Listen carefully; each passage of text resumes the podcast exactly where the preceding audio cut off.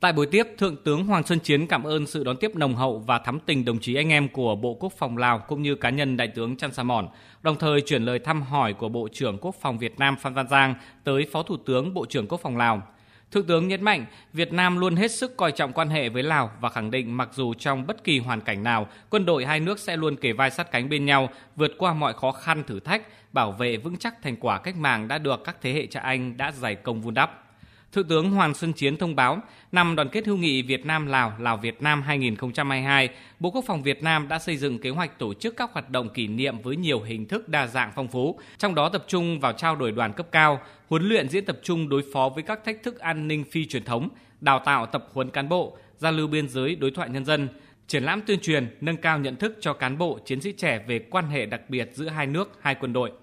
Thượng tướng Hoàng Xuân Chiến bày tỏ mong muốn Bộ Quốc phòng Lào sẽ tiếp tục quan tâm chỉ đạo các cơ quan, đơn vị liên quan phối hợp triển khai hiệu quả các hoạt động hợp tác, góp phần làm sâu sắc hơn quan hệ giữa hai nước, hai quân đội để hợp tác quốc phòng xứng đáng là một trong những trụ cột quan trọng trong quan hệ hai nước.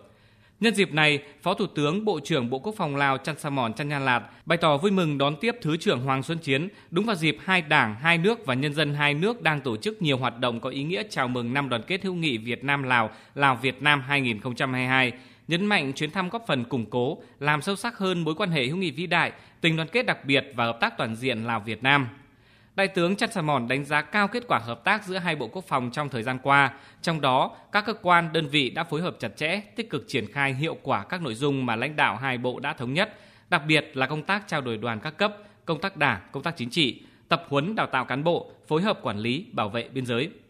Bộ trưởng Trăn Sà Mòn Trăn Nha Lạt bày tỏ mong muốn trong thời gian tới, hai Bộ Quốc phòng sẽ tiếp tục chủ động phối hợp triển khai tốt các nội dung trong kế hoạch hợp tác 2022 nhằm đưa hợp tác quốc phòng song phương ngày càng đi vào chiều sâu, thiết thực và hiệu quả.